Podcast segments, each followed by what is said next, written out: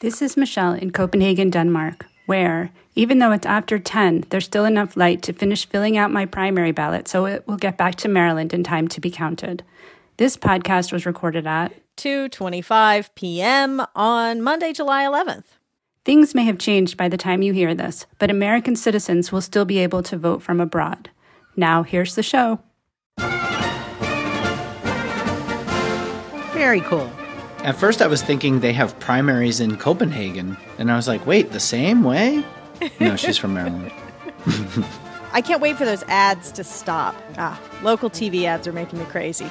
Hey there, it's the NPR Politics Podcast. I'm Tamara Keith. I cover the White House. I'm Domenico Montanaro, senior political editor and correspondent. And I'm Mara Liasson, national political correspondent. Will we match thoughts and prayers with action? I say yes.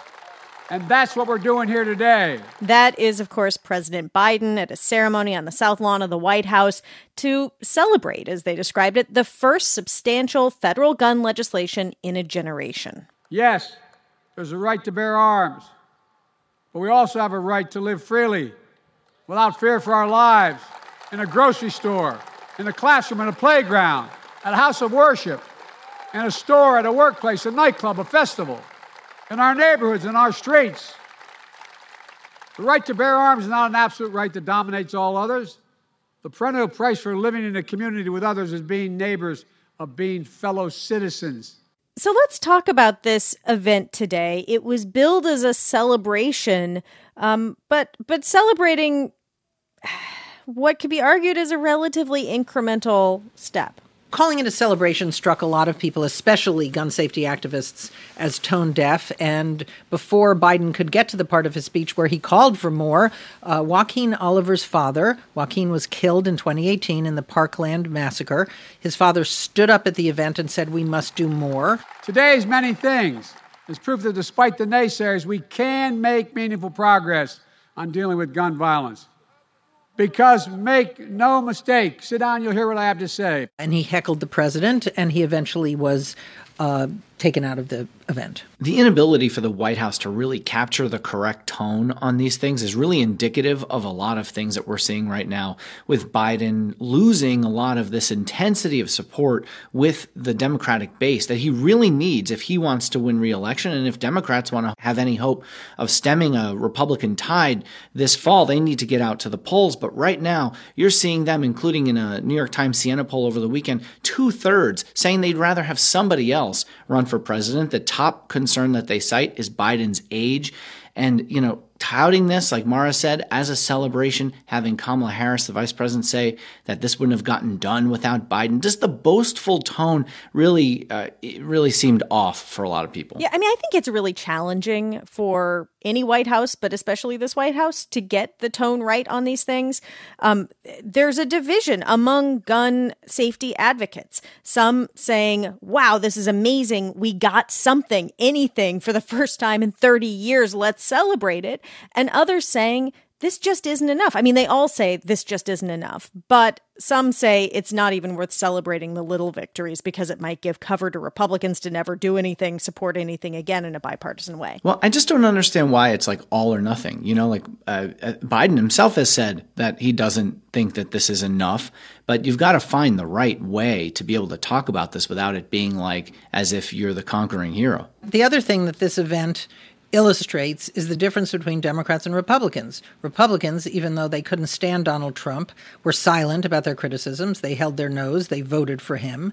Uh, Democrats, as Will Rogers famously said, I'm not a member of an organized party. I'm a Democrat.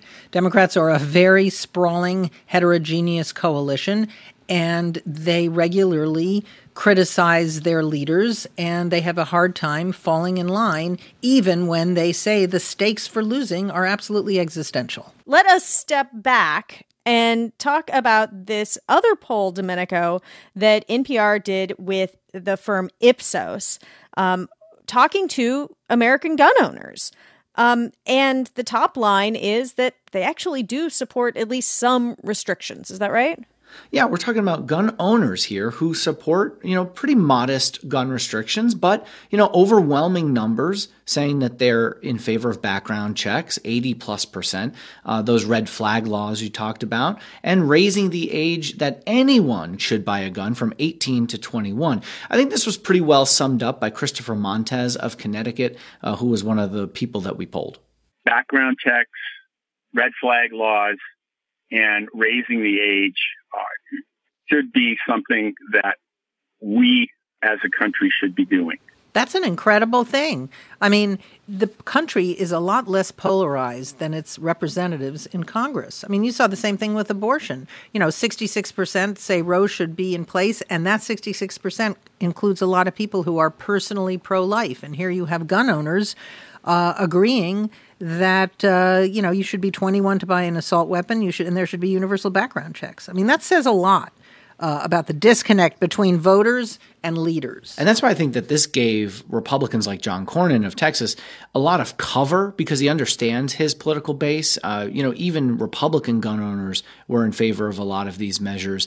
So what they did with gun legislation, you know, wasn't necessarily that politically risky because that legislation didn't even go as far as gun owners say that they would be of the things that gun owners say that they would be in favor of. Uh, how are gun owners different than non-gun owners? Okay, so we mentioned that you know gun owners are in favor of some of these more modest uh, regulations, but let's look at the thing that a lot of people have had on their minds, which is banning those assault-style AR-15 semi-automatic weapons uh, in this country a majority of people uh, who ha- have been polled, you know, 56 to 61 percent or so, depending on which poll you look at, uh, are in favor of banning those weapons, of returning to uh, to that which we had in the 1990s uh, into until you know the early 2000s.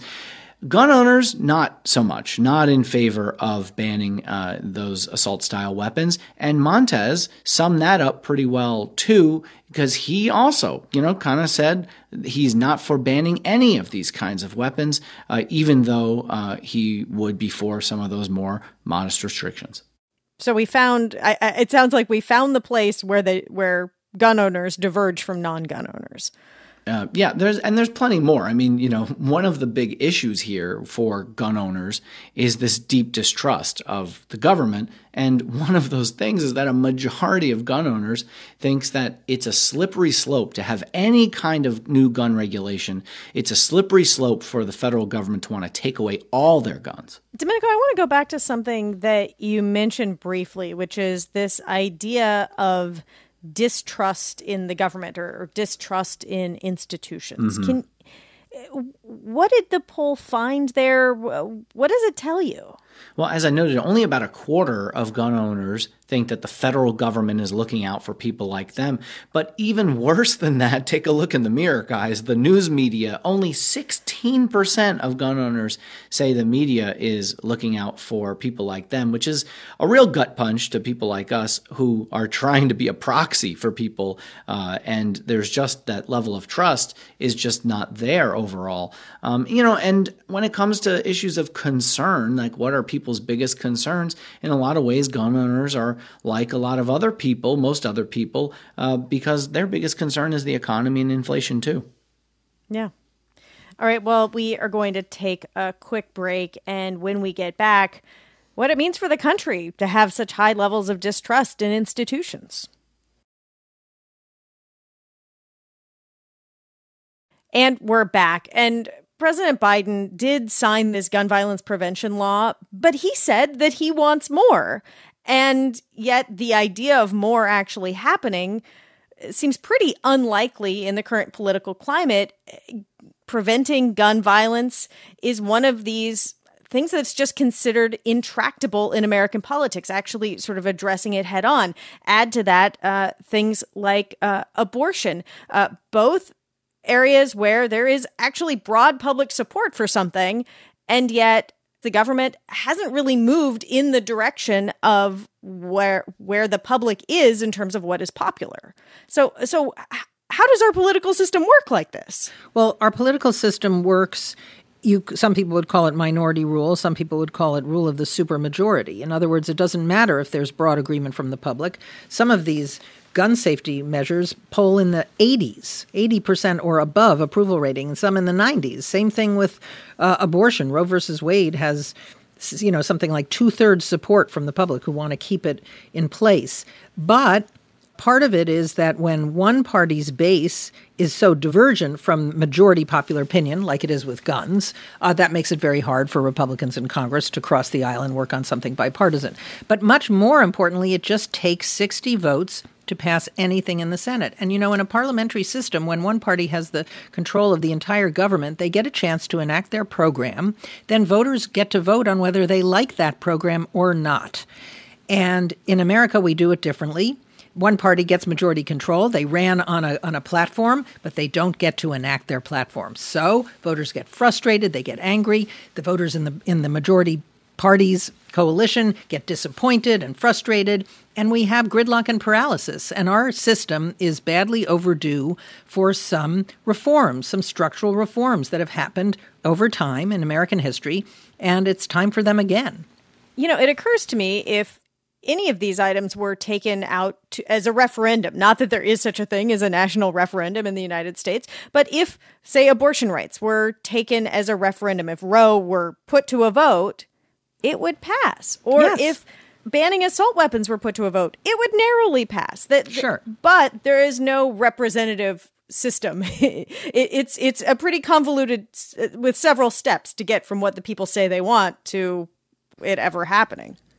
Yeah, and there is sort of a non binding referendum in this country in the national popular vote, which is another area that's really, uh, I think, Democrats and people on the left see this divergence in this country where they may have won the popular vote, for example, five of the last six presidential elections, but in two of those elections, they didn't win the presidency because of the electoral college. And so that kind of arcane system, because of how Democrats live, where they live, uh, redistricting, and who controls those districts, despite Democrats continuously winning the national House uh, ballot, for example, uh, wind up losing in some cases uh, the U.S. House, or have closer elections than perhaps popular opinion would show. That there are all of these measures, like you talked about, uh, whether it's leaving Roe in place or an AR-15 style uh, semi-automatic weapons ban, that there would be majority support for things like that, but it's just not how the country works. Yeah. There's a strong federalist undertone in this country, obviously. And you have a Supreme Court now uh, with three justices appointed by former President Trump who are, you know, really kind of putting that on steroids. And when you have institutions like Congress, the Supreme Court, the FBI, the CDC, and us in the news media all on decline with trust in uh, with the American populace, people seek out other kinds of information and opinions that they feel confirm the things that they believe, and you have this real stretching of the fabric of of the country and what it means to be American. I just want to say minority rule is unsustainable. Rights for the minority party is an important part of our system. But to have the minority rule, I don't know how long people will put up with that. Domenico talked about uh, gerrymandering. In some states, Republicans can get 46% of the statewide vote for, for their legislatures or congressional delegation and end up with as much as 65% of the seats. You know, that's just unsustainable. But it takes those very institutions we're talking about to change those systems. So it's a bit circular. I'm not sure how it changes, yeah. but you would think it would.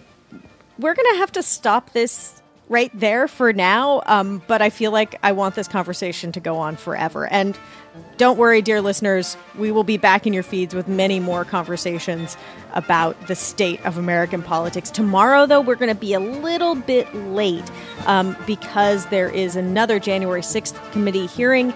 I'm Tamara Keith. I cover the White House.